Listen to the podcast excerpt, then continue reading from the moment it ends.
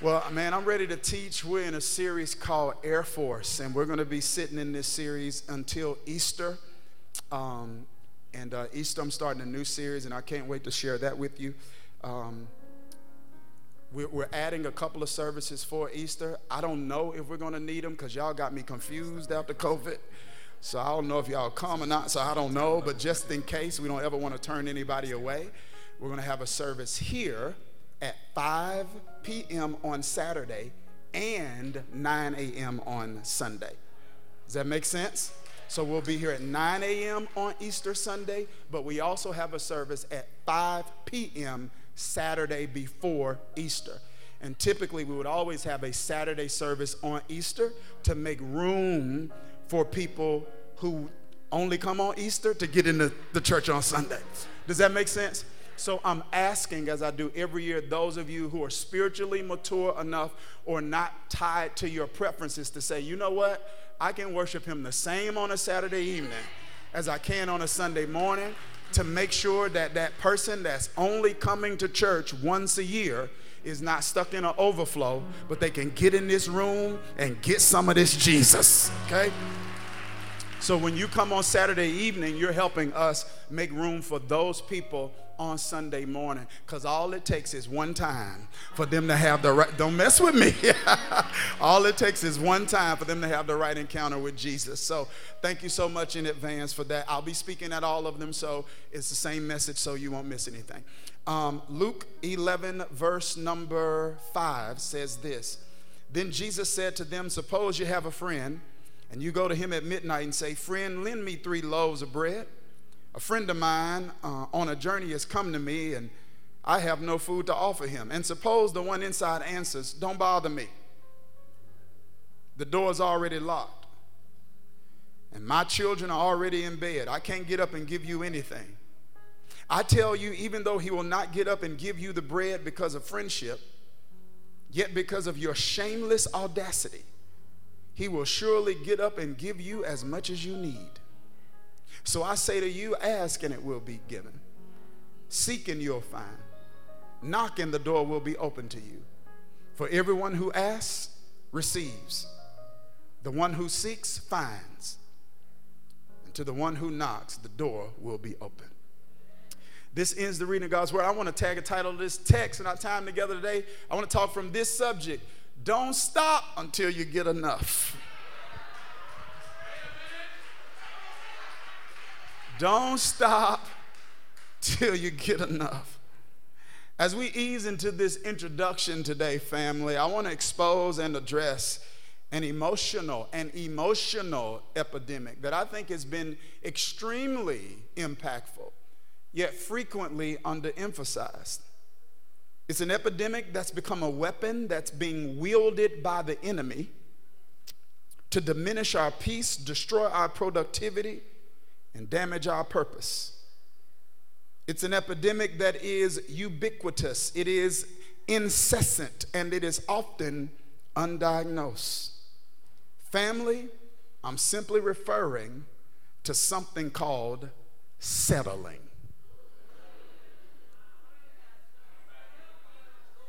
Somebody say settling.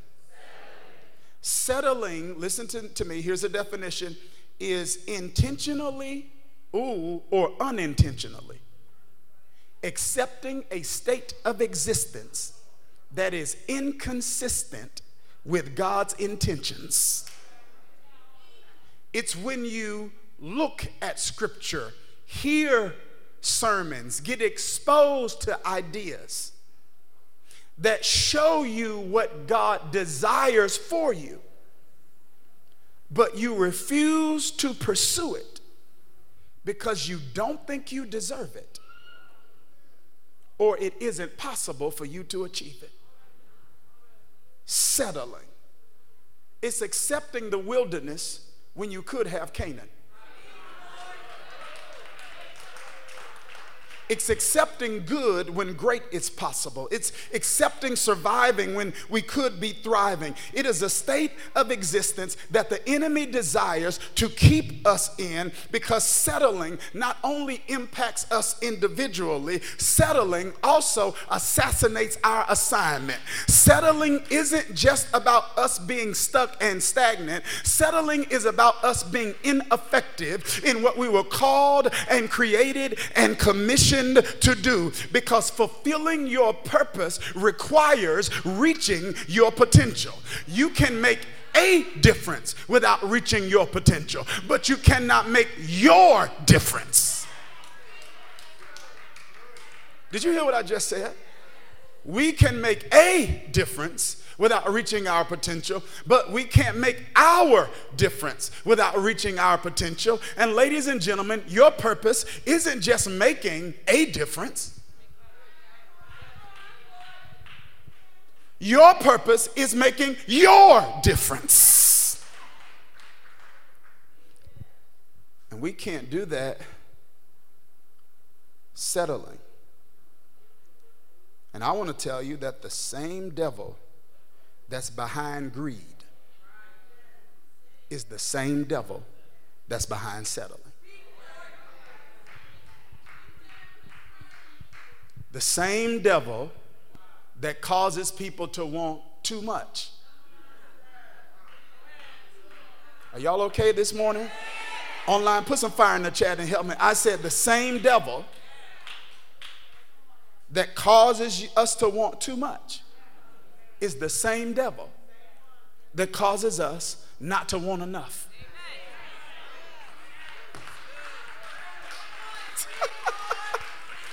the same devil that is behind attitudes of arrogance is the same devil that's behind attitudes of inadequacy. And inadequacy has destroyed just as many destinies as arrogance.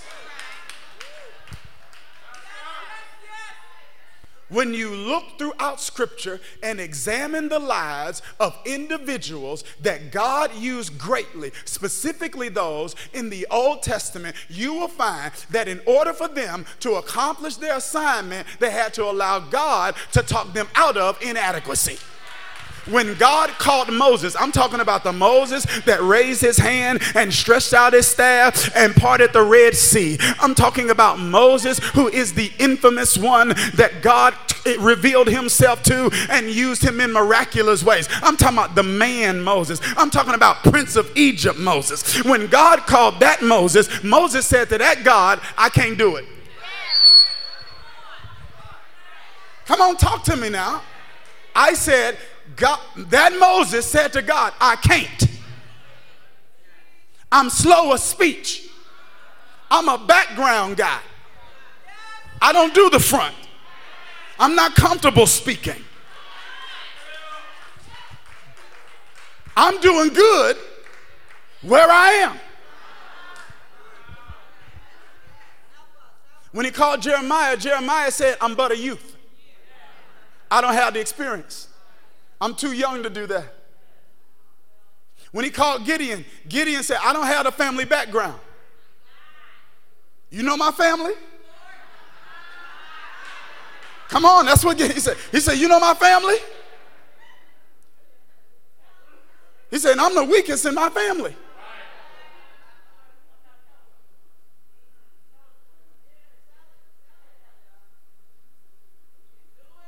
The same devil behind sin is the same devil behind settling.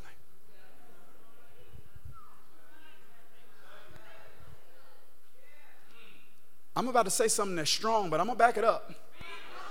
So buckle up. Somebody put in the chat, buckle up. Come on, uh, buckle up. Somebody say it, buckle up.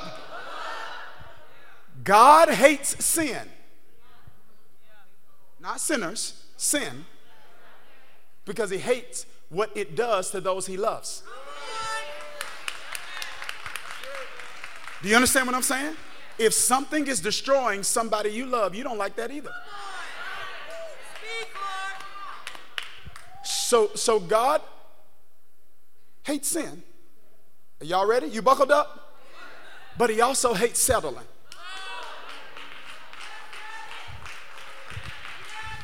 He said through John on the Isle of Patmos in the book of Revelation, he said, I'd rather you be hot.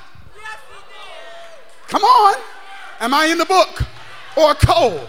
He said, If you are lukewarm, I spit you out. Are you with me or not? Are you for me or not? Do you want it or not? Before Jesus performed a miracle in John 5 with a man who had been lame, immovable, immobile for 38 years, he asked him, Do you want it? Do you want to be made whole? And I need to pause for the cause on this first Sunday in April 2022 and ask you, do you want it? Do you want another level? Do you want more joy? Do you want more peace? Do you want God to do exceedingly, abundantly, above all you ask or think? Do you want Him to open doors no man can shut? Do you want Him to close doors no man can open? Do you want Him to show you that you can be more than a conqueror? And I believe I'm talking to some people in this room who say, I want it. That's why I got up and came here in the rain because I want it. Uh, that's why I invited some people and they didn't want to come. But I said, I'll go if I have to go all by myself because I want it. And I want it so bad I can't stand now being around people who don't want nothing. I love you, but please excuse me because I want everything God's got for me. I want it. I want it. I want it. I want it. I cried too much not to want it. I fought through too much not to want it. I'm not going to make you feel bad because you don't want it. So don't you judge me because I do want it.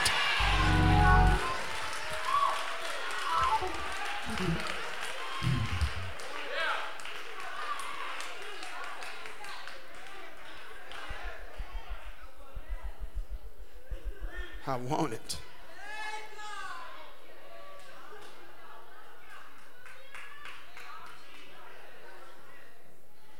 I want to revisit this definition because notice the operative words here.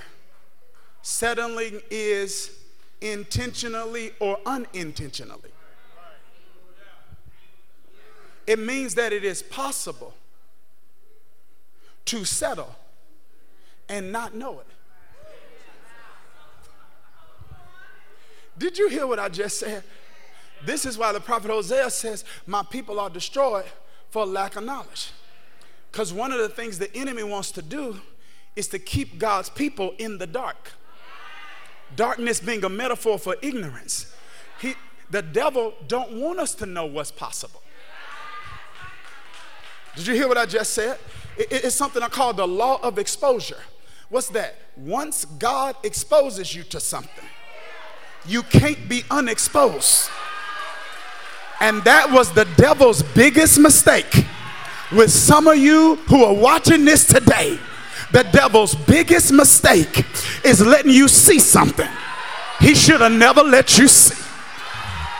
Once he let you see that you could have more, once he let you see that you could be more, once he let you see that you could accomplish more, he has no idea. He ruined you. And now your appetite is no longer satisfied with what it used to be satisfied with.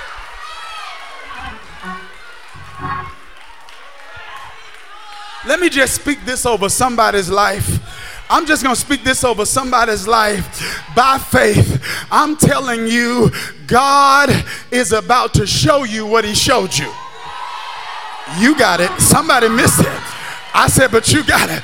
I said, God is about to show you what He showed you. He showed you in here with these eyes, but now He's getting ready to show you up here with these eyes. Your eyes are getting ready to see what your eyes hadn't seen.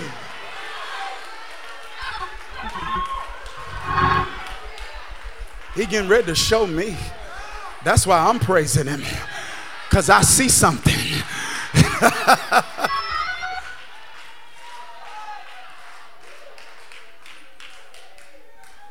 it's possible to unintentionally settle. Don't say amen. This is the one part of the message I don't want you to say amen because I don't want you to judge anybody. But ha- have you ever been in one relationship and then you got in another relationship? And then once you got in that other relationship, you were like, I ain't even know you could be this happy. Okay. Let me go to this side. Come on. Let, let me talk to the camera. Yeah, come on now. Have you, you ever been in one, and then you realize, you're like,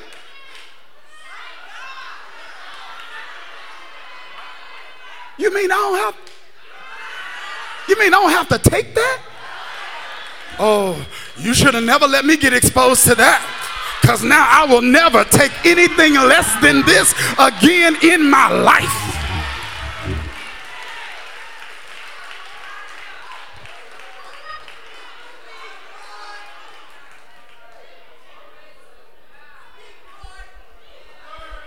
God's like, You think I put all this stuff in the Bible to show you what you can't have? You think I put Red Seas parting in the Bible, Jericho walls parting in the Bible, men uh, surviving fiery furnaces, Daniel coming out of the lion's den? You think I put all of that in the Bible to show you what you can't have? You think I showed you all of that for you to settle?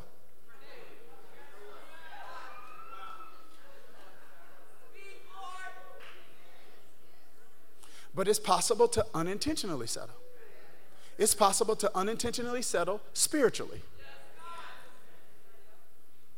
Where we have a relationship with God that gets us to heaven, but doesn't significantly bring any change on earth.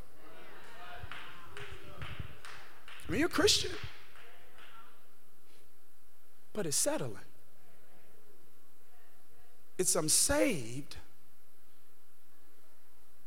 but I'm not stable. So when any adverse winds blow, it blows me out of focus. It, it, it blows me out of a good mental space into a bad mental space. It's, it's, I, am spiritual. Watch this. I'm spiritual, but my spirit or my attitude, when I say that, my spirit, my attitude, my spirit, though, my spirit is determined not by the God that's in me, but by the stuff that's going on outside me. So I say God's in control, but really the person at work control my mood. So they got to have a good day for me to have a good day. The devil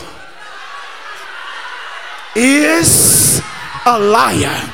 Because if you controlling all of that about me, I have made you my God. But my, my ancestors said it this way God is good all the time, and all the time, God is good. So, as long as God is good, He's going to work everything together for my good. I can't let you control my whole day now. God give me, bless me with 24 hours, and you do something in 24 minutes, and I'm gonna let you have the rest of my day. You can't. I, I, I can't give you that much power. I love you, but I don't even love you that much to let you have my whole day. You having a bad day, and now you're about to ruin my whole day.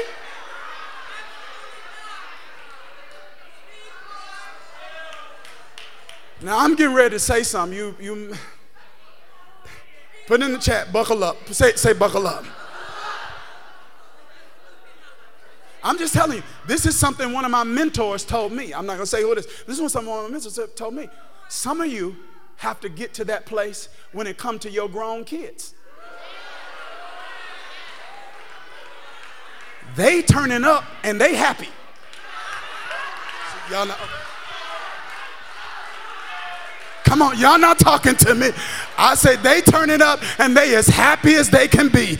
They destroying their future and they as happy as they can be. And you raise them to the best of your ability. You covered them with prayer.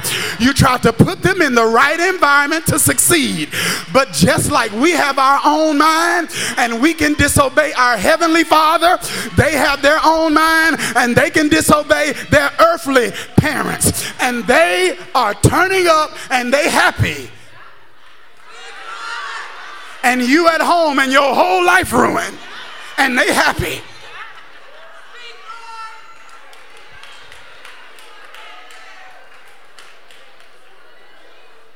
Say, I'm going to pray some sense back into you. But I can't stay in a pity party just because you want to keep partying that the most important thing I did in my life was raise you, but God didn't make me in this earth just to raise you. I got some other things to do besides raising you. Now I'm gonna pray some sense into you, and when you get some sense, I'm gonna be here. But until then, you can't have my whole life. I just set somebody free in here today.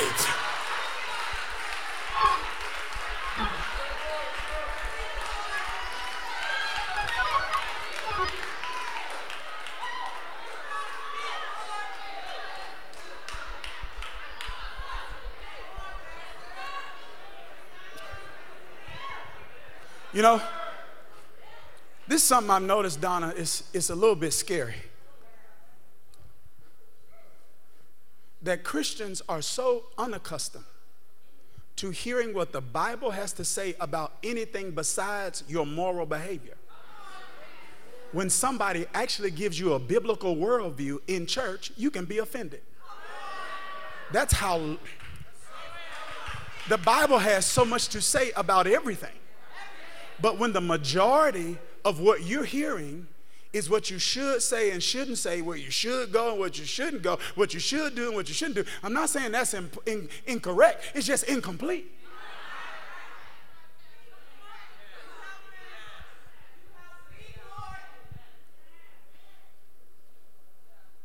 Settle. You can settle spiritually. You can settle emotionally. We can settle financially. But I believe I'm talking to some people who are sick of settling. And if you're sick of settling, our, our, foundational text in Luke chapter number 11 gives us some amazing insight, guys. Some amazing, some amazing insight. Luke 11 teaches us this. Y'all ready for this? If you settle in prayer, you settle in life.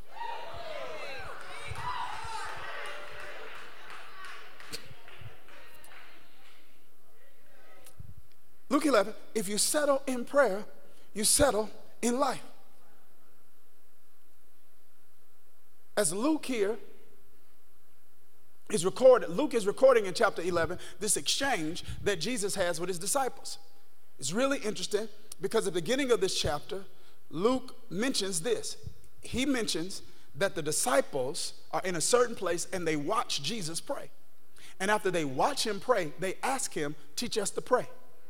Now, I want to tell you why that's significant because these disciples are grown men. They are sons of the commandment.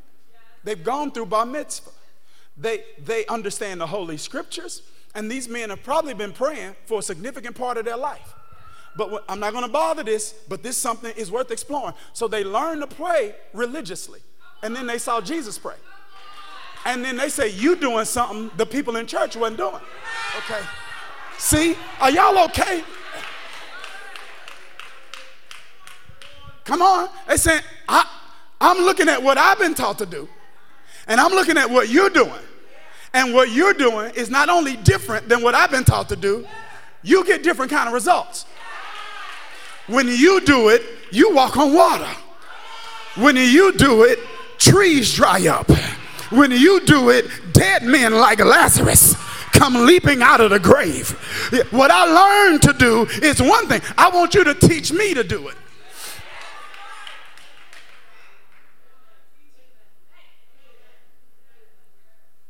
Am I making sense? And sometimes it's easy to stay stuck in an area because you're in love with who taught you a thing so much that you can't revisit what you've been taught. Did, did, did, you hear what I just said? I said it's, it's possible to love, a, love people who taught me a thing so much that you never relook at what you were taught. And it don't mean they were bad people. It just means they're not perfect people. And so because they're not perfect people, everything they taught us wasn't right. Does that make sense? So you would hope every generation gets better. So my hope is when I'm in heaven, those that I have taught, y'all follow me? Would grow and evolve and to be able to see where they need to eat fish and throw out bones.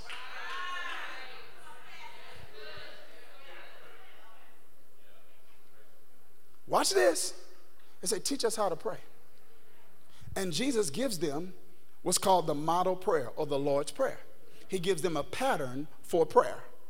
Got me? Now, Luke doesn't even give us the entire prayer. Luke just summarizes it because Luke is making another point here. So, Luke doesn't, so here in Luke 11, you won't see the entirety of the Lord's Prayer because that's not what Luke is getting to. Luke is getting to something different. So, Luke just gives you the first part of it. And Luke says, okay, hey, when you pray, Luke says, Our Father, hallowed be thy name.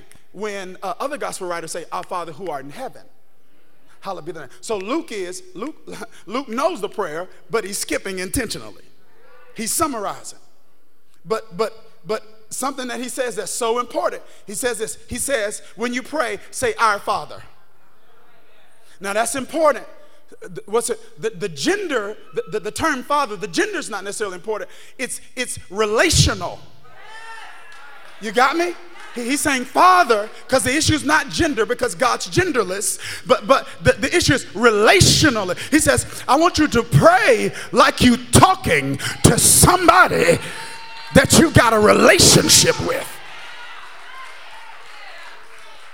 Because how you talk to God isn't just an indication of what you believe about God, it's an indication of what you feel about you.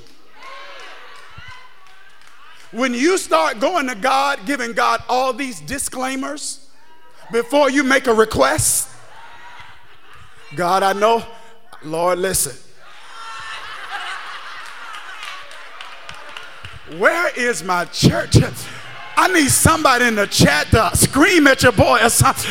Come on, when you go to God, say, Now, Lord, listen, you know, your boy had a rough week this week. It's a little. I know I don't deserve it.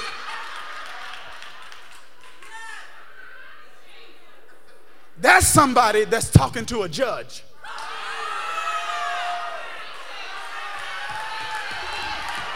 That's not somebody who is talking to their father. And I pray that someone that is watching this message shifts the way you're conversating with God and move from a person who is talking to a judge and start behaving like a person that's talking to their father. Because your daddy know you crazy. Y'all not talking to me.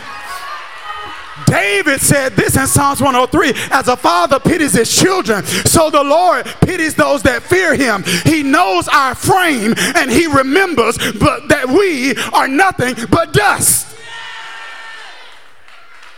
When you go to your, you don't make disclaimers with your friends.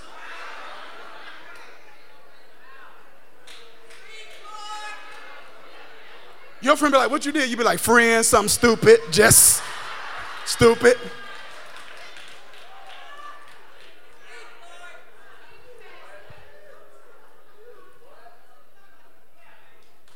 So, so many of us, you're talking to a judge, and you're, we're missing the revelation in the word Father. If we don't see him as a father in Luke, you cannot obey the right of Hebrews, who tells you to go boldly. You don't go boldly before a judge. You go timidly before a judge. You go boldly before family. Your children come in your room boldly. This is why you got to lock the door and tell them, I said knock before. You better knock.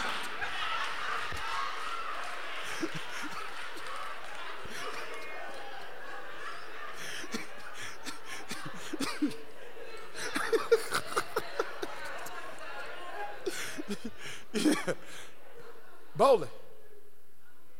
Our Father. So important. See Him that way. Now, can, can I just, I got a few minutes. Can I have like nine more minutes? Here, here it is now. Because I, I want us to understand this. Because I think, I think it breaks open your prayer life when you get this part right. You understand?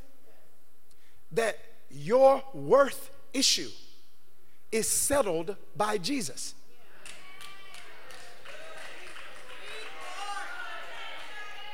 All your disclaimers add nothing to the value of your prayer.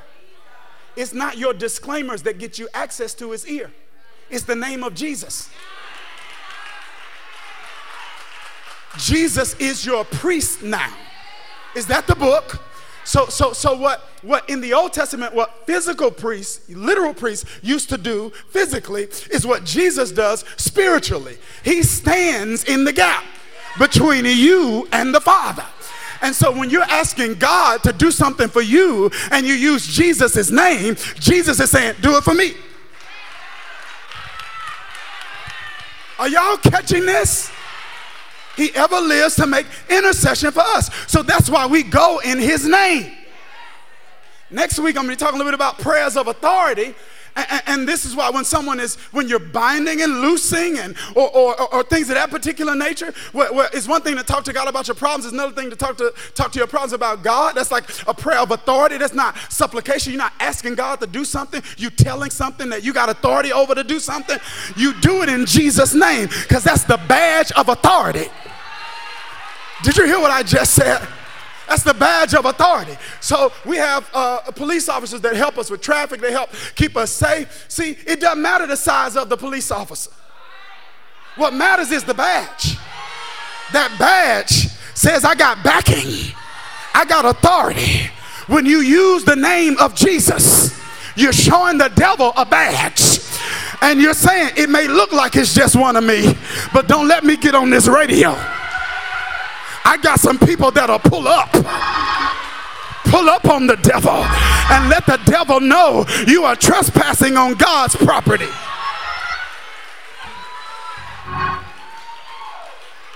I knew I shouldn't have used this mic today. I'm about this mic, this handheld mic that make me act like I'm in Mississippi. Our Father are y'all ready for this? Now, there's something else we got to get with this. Because the writer uses the term father, not just relationally, but also to adjust our expectations about what our experience will be with God's love. Because some of us call him father, but expect a mother's love.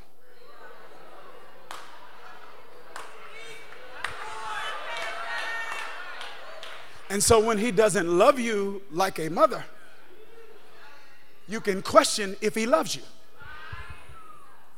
Now I'm generalizing. When I say mother, of course I'm generalizing here, right? Okay. What do you mean, mother? I'm generalizing. I'm generalizing. Gotta make a point. Here it is. When we, when we don't understand that,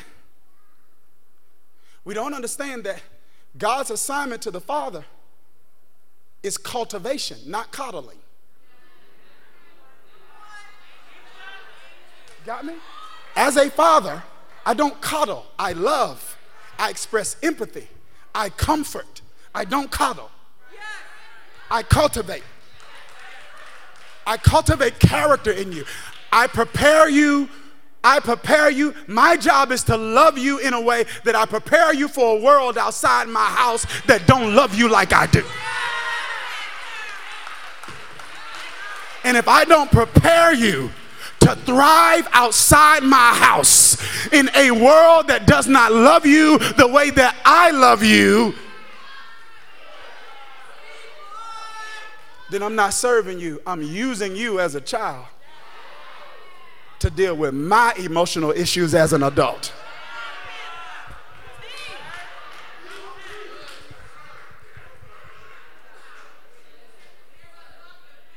So this is why. Did you hear what I just said? It's a father's love that'll tell Paul, I know you want that thorn gone, but I'm gonna let it stay there. My grace is sufficient my, if I was coddling you, I'd just remove the pain. But because I'm trying to cultivate something in you, I'm just going to tell you, my grace is sufficient. You'll be all right.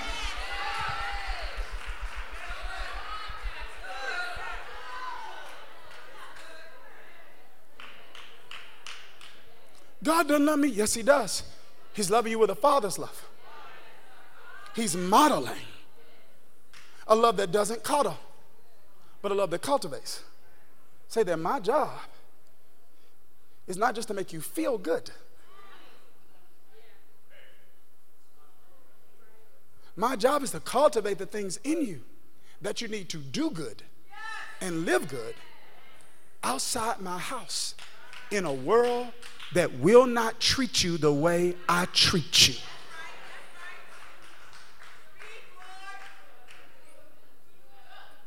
Now, this is what's so dope about the. I don't know if y'all ready for this theologically. But we've been rocking together since 05. We, we go way back, okay? So, uh, God is so sovereign that He models the love Himself and then pours out His love. God's love, Romans, has been shed abroad in our hearts, pours out that love on the inside of us. So that if you are a woman who's, who has a child and the father of that child has the inability or unwillingness to provide that kind of love, the Holy Ghost that lives on the inside of you will empower you. Y'all not, y'all not see? See how just shook will empower you to make sure that your child doesn't suffer just because someone else won't be responsible. He said, I'll put it in you. Come on now. And, and so this is why when Kevin Durant, who's a famous basketball player, received the most valuable player award as being the best player in the NBA for a year, he got up and gave his speech and told his mama, Mama, you the real MVP. Because my daddy wasn't there to make me do push-up, push-up, push-ups. You made me do push-ups. You made me get out there and run around. Are y'all okay? Y'all, y'all want me to hoop? Or y'all, y'all want some real word?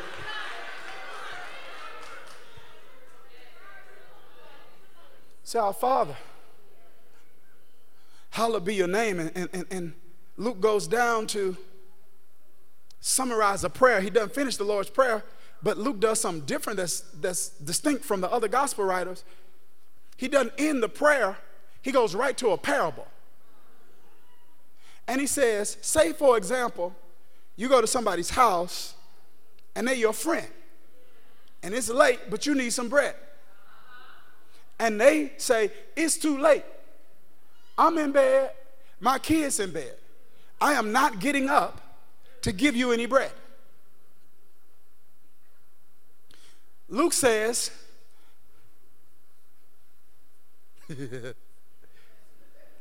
even though you got a relationship with them, and they won't do it because of relationship. Even though you've made a, even though you've made a request of them, they won't do it because of the request.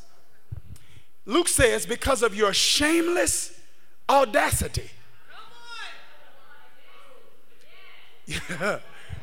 your willingness to say, I know you didn't give me the answer I want. But I'm going to keep asking. Are y'all ready for this? This is what I call prevailing prayer.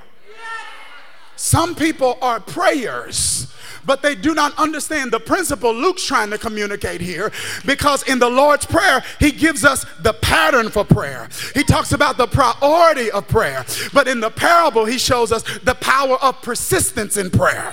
So you can prioritize prayer and you can have the right pattern in prayer, but if you're not persistent in prayer, there are going to be some things you could have that you won't have because you weren't willing to keep asking.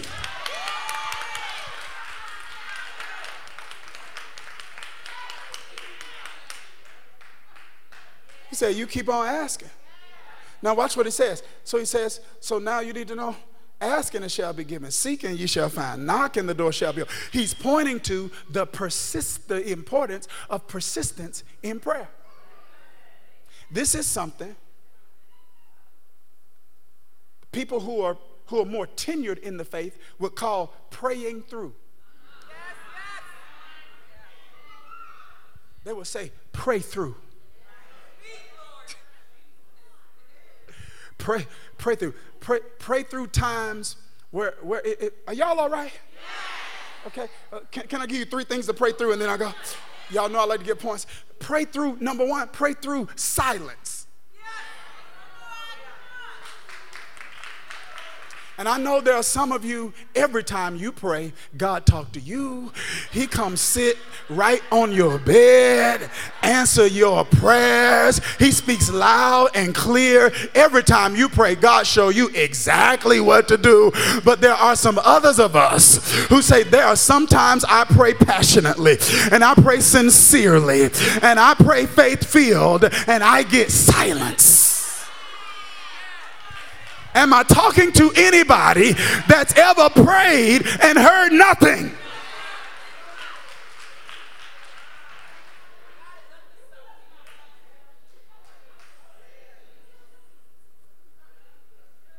What do I do? I pray through silence. I pray through silence because God, God's actions are always intentional. And so, this, what does it mean? It means that his actions are never an end unto themselves. They're always a means to an end. So, whatever he's doing, something we can see, he's doing it for a reason we can't see. So, when he's doing something, he's doing something intentionally. So, if he's doing nothing, he's doing nothing intentionally. But if he's doing nothing intentionally, that means he's doing something. So, if he's saying something, he's saying something. And if he's not saying something, he's still saying something by not saying something.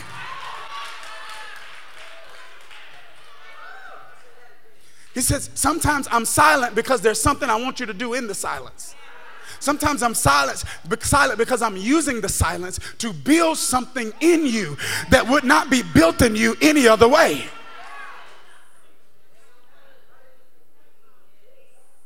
I use silence. Silence is the way, one of the ways he builds long faith.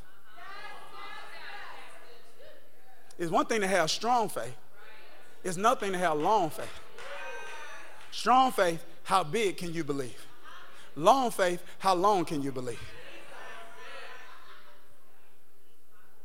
Can you keep on believing when it seemed like he's silent? I know we can't touch anybody, so don't touch your neighbor because I don't want to start a fight. But somebody in here just say it so your neighbor can hear it. Say, pray through. I don't care if God's saying nothing, pray through. I don't care if you still confused to tomorrow, just like you are today, pray through. I don't care if you feel like he's mad at you and not speaking to you for a reason, pray through it. Because when you pray through it, it's cultivating something on the inside of you, it's building long faith on the inside of you. Push through silence. Here it is, number two push through stubbornness. You ever dealt with some stubborn situations? Stuff you were praying about that wouldn't move, wouldn't change. When you're praying, it's one thing to pray to hear something and God's silent. It's another thing for you to pray for God to do something and that thing won't move.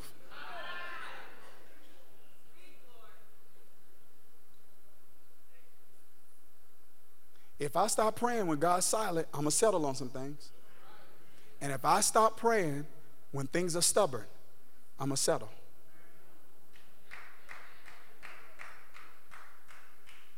I'm done. I got one more. You're right. Okay. All right. You're right. I say that is two. You said three.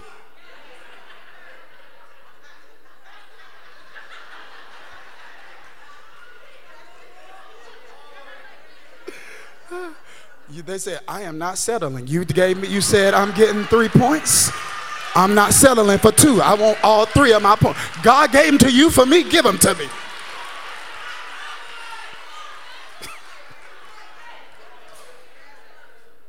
Push through the silence. Push through the stubbornness. Number three, push through the stones. These are hard things that are being thrown in your direction in an attempt to mess up your connection.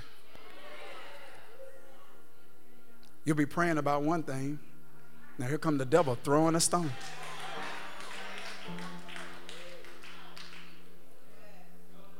You'll be fighting your way through one situation. Now here comes another stone. And the stones are, those stones cannot bring the destruction that the devil wants us to think they can bring. But those stones are used by the enemy as a distraction to stop you from praying through.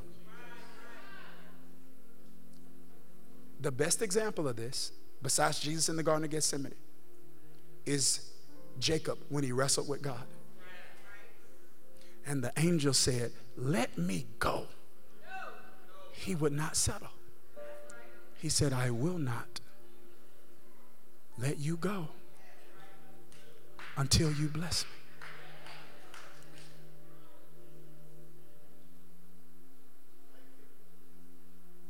So maybe you're praying about your finances. Maybe you're praying about your relationships. Maybe you're praying about your career. Maybe you're praying about just heartache that you're dealing with. Maybe you're praying about grief you're trying to get over. I don't know what you're praying about. But God's word to us today is don't stop until you get enough. The, the, the word is to pray through.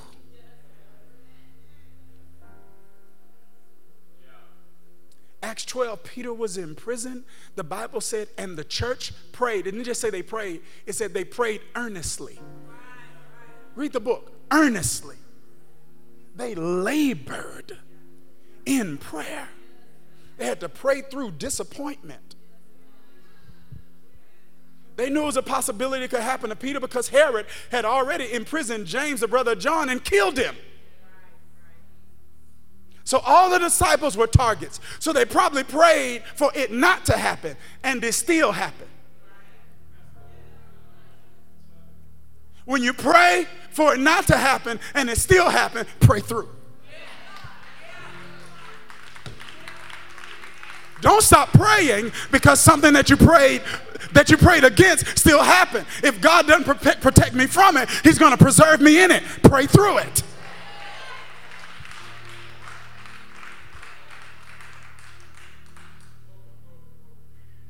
And so, what God is trying to do in our hearts today is to raise up some resilience because there are some things that we have accepted as unchangeable that God can change.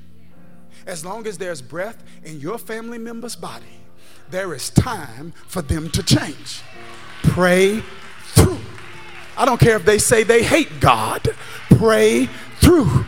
If they come from your womb, God says the fruit of my womb is blessed. So you pray through. If there are some things that you believe should have happened for you by now, and for whatever reason they have not happened, and you can uh, easy it's easy to assume that because they haven't happened now, they will never happen, you're settling.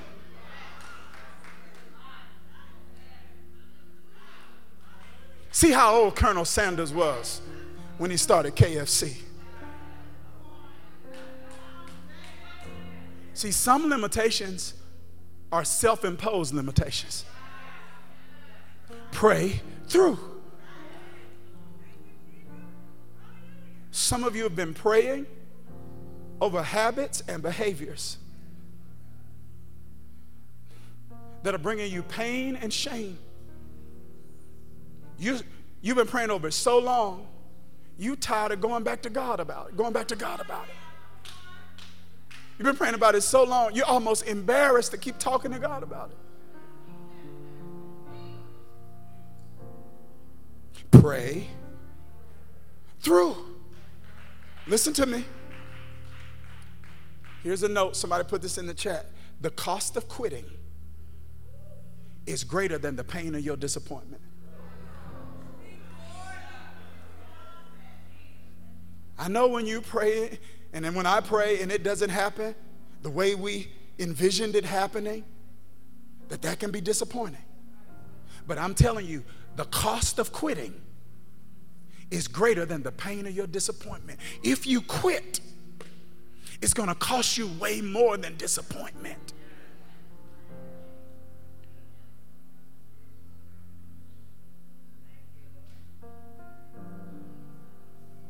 And I feel so confident in saying this, guys, that if in any way God has assigned me to be a voice that contributes to your spiritual formation, I can say with confidence, there's no way you're supposed to settle. Because that ain't even in line with my assignment. I wasn't born for settlers. I know my purpose. I know who I'm for. And if God has assigned me in any way to spiritually contribute to your life, it's because settling is not supposed to be your portion.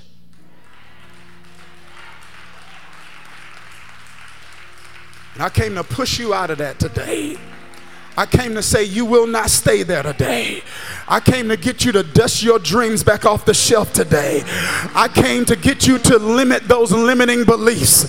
I came to tell you that if God be for you, He is more than the world against you. I came to tell you that if He put it on the inside of you, He wants to pull it out of you. I came to tell you not to settle for the wilderness when Canaan can be your destination. Somebody shout, I refuse to settle. Now, do you believe an evil spirit can contribute to greed? Do you believe an evil spirit can contribute to self sabotage and self destructive behavior? Then we can also believe an evil spirit can contribute to settling. That the devil want me to settle. So refusing to settle is an act of spiritual warfare.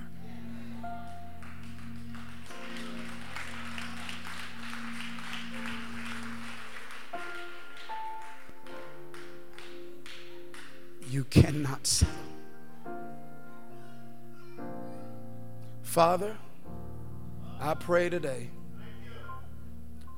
using the authority you have given us in the name of Jesus we pray that you would restrict, that you would prohibit, that you would bind the work of the enemy as he attempts to influence your people to settle. I pray that you would guard our minds from the lies that He is implanting in them, telling us it's too late. We've made too many mistakes. It cannot happen. We are damaged goods. We say the truth of your word. We say the devil is a liar. We, we pray, God, that you would deliver us from those word curses, those, those, those curses that have, that have come in our minds as a result of those words. I just, I just pray in the name of Jesus, Father, I just pray even right now that you would undo the impact of words that have been spoken into the lives of your people by people that said they love them. Words that have called them to think small and not big, to think less of themselves instead of seeing themselves as you see them. I pray for deliverance and freedom from the bondage of settling. And we say in the language of antiquity, we are running trying to make a hundred because 99 and a half just won't do. If you agree with your pastor, say amen. Clap your hands in here. Come on, church. Drop some fire in that chat. I feel his presence.